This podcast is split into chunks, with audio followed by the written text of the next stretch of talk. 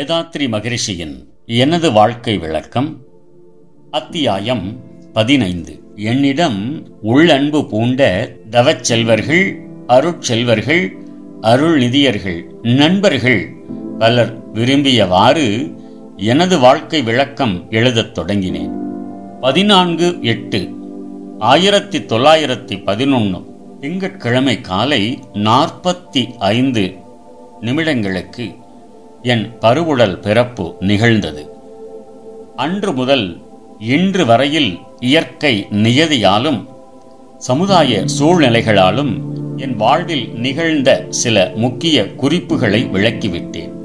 மேலும் அவ்வப்போது என் சிந்தனை, முயற்சி இவற்றால் நான் ஆற்றிய சில குறிப்பிடத்தக்க செயல்களையும் விளக்கி இருக்கிறேன். ஆயிரத்தி தொள்ளாயிரத்தி அறுபத்தி ஒன்பதாம் ஆண்டு ஆகஸ்ட் மாதம் தொடங்கிய எனது வாழ்க்கை குறிப்பு ஆயிரத்தி தொள்ளாயிரத்தி எழுபது டிசம்பர் மாதம் வரையில் பதினைந்து கட்டுரைகளில் வெளிவந்துள்ளது.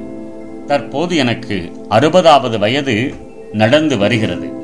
பதினான்கு எட்டு ஆயிரத்தி தொள்ளாயிரத்தி எழுபத்தி ஒன்று காலை ஆறு நாற்பத்தி ஐந்து மணியோடு அறுபது ஆண்டுகள் நிறைவு பெறுகிறது.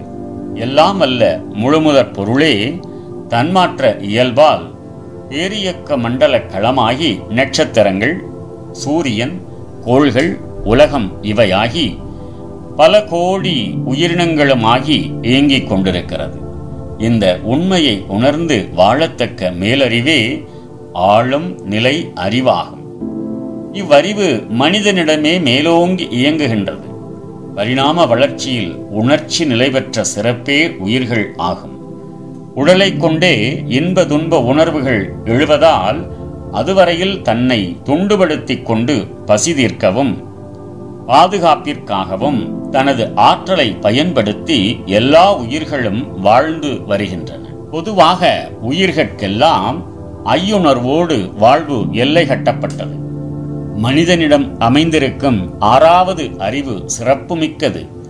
உயிர்களுக்கெல்லாம் மூல ஆற்றல் ஒன்றென்றும் அதுவே மெய்ப்பொருள் என்றும் உடலமைப்பிற்கேற்ப உயிராற்றலின் சிறப்பு ஒவ்வொரு உயிருக்கும் வேறுபட்டு இயங்குகின்றது என்றும் ஐயுணர்வுகளின் மூலம் பெற்ற அனுபவங்களும் ஆறாவது அறிவால் பெற்ற சிந்தனை விளக்க முடிவுகளும் மனிதனை மயக்க விளக்க நிலைகளில் பல்வேறுபட்ட பண்பாடுகளால் பிரித்து காட்டுகின்றது என்றும் இவ்வுண்மைகளையெல்லாம் உணரத்தக்க ஆறாவது அறிவின் உச்சத்திற்கு மனிதன் வந்துவிட்டால் உலக சகோதரத்துவ உணர்வோடு பிறர் கருத்துக்கும் தேவைக்கும் மதிப்பளித்து தன் தேவை விருப்பங்களை ஒழுங்குபடுத்தி கொண்டு கடமையாற்றி வாழ்கிறான் என்றும் அறிந்து தெளிந்து ஒழுங்கோடு வாழும் ஆற்றல் ஆறாவது அறிவிற்கே உண்டு. உலக சமுதாயத்திலே ஒரு உறுப்பினனாக வாழும் எனக்கு அமைந்த சூழ்நிலைகளுக்கேற்ப அவ்வப்போது ஆற்றிய செயல்களின் விளக்கமே எனது வாழ்க்கை வரலாறு. மனிதனை தவிர மற்ற எல்லா உயிர்களுக்கும் இயற்கை ஒழுங்கமைப்பே வாழ்க்கை வரலாறுகள். ஆனால் மனிதன் வரலாறு இயற்கை ஒழுங்கமைப்பையும் சிந்தனையின் சிறப்பாற்றலும் இணைந்த கூட்டு இயக்க விளைவுகளாகும். மக்களின் தேவைக்கேற்ப விருப்பங்களுக்கேற்ப இயற்கை தனது வளங்களை திறந்து காட்டி நிறைவு செய்து வருகிறது. சிந்திக்கும் ஆற்றல் பெற்றவர்கள் மூலம் வாழ்வின் நலத்தெளிவுகளை அளித்து வழிகாட்டி கொண்டிருக்கின்றது. எண்ணிறந்த மக்களின் தேவைகளின் வேகமே ஒரு சீர்திருத்தவாதியின் தோற்றத்திற்கு காரணம். அந்த அடிப்படையில் நோக்கினால் எனது வாழ்க்கை வரலாற்றிற்கும் சமுதாயத்தின் எண்ணிறந்த மக்களின் தேவையும் விருப்பமுமே காரணங்களாகும். குடும்ப வாழ்வில் உள்ள மக்களில் எண்ணிறந்தவர்கள் ஞான நாட்டம் உடையவர்களாக இருக்கின்றனர். அவர்களுக்கு ஏற்ற எளிய முறையை நான் பயிற்சி அளித்து வருகிறேன். எல்லா மக்களும் சமுதாயத்தால் உருவாக்கப்படுகிறார்கள். சமுதாயத்திற்கே தொண்டாற்றி வருகிறார்கள். சமுதாயத்தின் நிழலிலே மறைந்து விடுகிறார்கள். ஆனால் சிலரே இந்த தனி மனிதன் சமுதாய இணைப்பு உண்மையினை அறிந்து சமுதாய நலனுக்காகவே தொண்டாற்றி வாழ்கிறார்கள். இத்தகைய மக்கள் எண்ணிக்கை உலகில் மிகும் அளவிற்கேற்ப மனித இனத்தில் அமைதியும் மகிழ்ச்சியும் ஓங்கும். இந்த உண்மையினை உணர்ந்த நாள் முதற்கொண்டு சமுதாய நலனை முன்வைத்தே நான் தொண்டாற்றி வருகிறேன். இந்த சிறப்புமிக்க வழியைத்தான் எனது அன்பர்களுக்கும் நண்பர்களுக்கும் விளக்கி தெளிவுபடுத்தி வருகிறேன். எனக்கு அமைந்த சூழ்நிலைகளை கொண்டு மனிதன் வாழ்வின் நலத்திற்காக நான் கண்ட விளக்கங்களை சுருக்கி கூறி இக்கட்டுரையை முடிக்கிறேன். ஒன்று, மெய்ப்பொருள் எனப்படுவது சுத்தவெளி. புலன் மயக்கில் உள்ள அறிவுக்கு அது ஏதுமற்றதாக இருக்கிறது. அறிவை அறிந்து அதன் மூல இயக்க நிலையமாகிய உயிரை உணர்ந்து மேலும் அவ்வுயிர் மூலம் பேரறிவால் உணரும் போதுதான் மெய்ப்பொருள் விளக்கம் தெளிவாகும். இதற்கு முறையான அகநோக்கு பயிற்சியை ஒரு தெளிந்த ஆசானிடமிருந்து பெற வேண்டும். இத்தகைய ஆசிரியர்களை கண்டுபிடித்து பயன்பெறுவது உலகில் மக்களுக்கு எளிதாக இல்லை. இக்குறையை போக்க உலக சமுதாய சேவா சங்கம் என்ற பெயரில் ஒரு நிறுவனம் ஆயிரத்தி தொள்ளாயிரத்தி ஐம்பத்தி எட்டாம் ஆண்டில் அமைத்தேன். இதுவரையில் ஐம்பதுக்கு மேற்பட்ட ஆசிரியர்களை தயார் செய்திருக்கிறேன். இனியும் ஆயிரக்கணக்கில் உலகில் இத்தகைய ஆசிரியர்கள் பெருக ஏற்பாடுகளை செய்துவிட்டேன். இரண்டு, இயற்கையிலே விளையும் துன்பங்கள் அவ்வப்போது மறைந்து விடுவதற்கு இயற்கையிலேயே ஏற்பாடுகள் அமைந்துள்ளன. ஆகவே மனிதனின் தவறுகள்தான் இன்று மனித சமுதாயத்தில் நிறைந்து துன்பங்களை பெருக்கிக் கொண்டிருக்கின்றன. புலன் மயக்கில் மனிதன் தன் ஆன்ம நிலையை மறந்து மறதியிலே வாழ்கிறான்.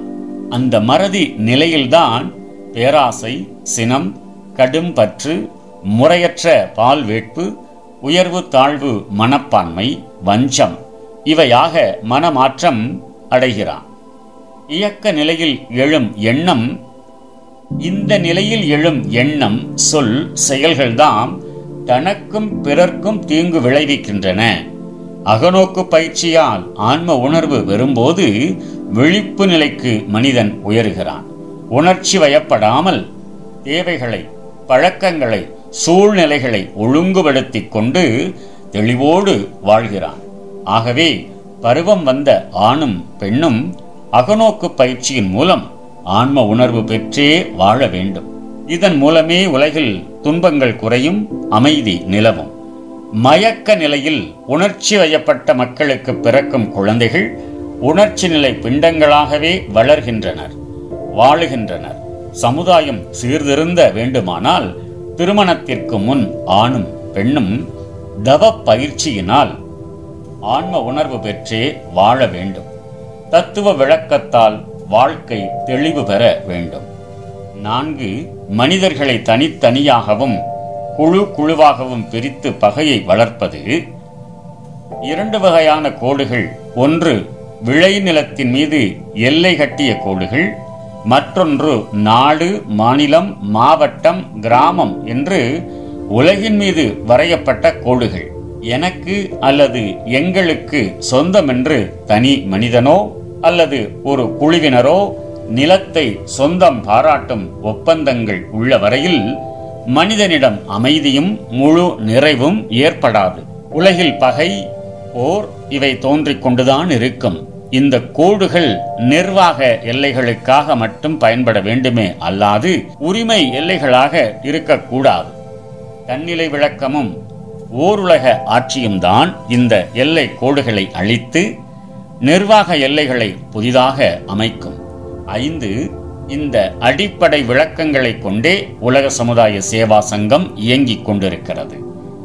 இதுவரையில் குடும்ப கடமைகள், உலகத் தொண்டு என்ற இரண்டையும் நான் ஆற்றி வந்தேன்.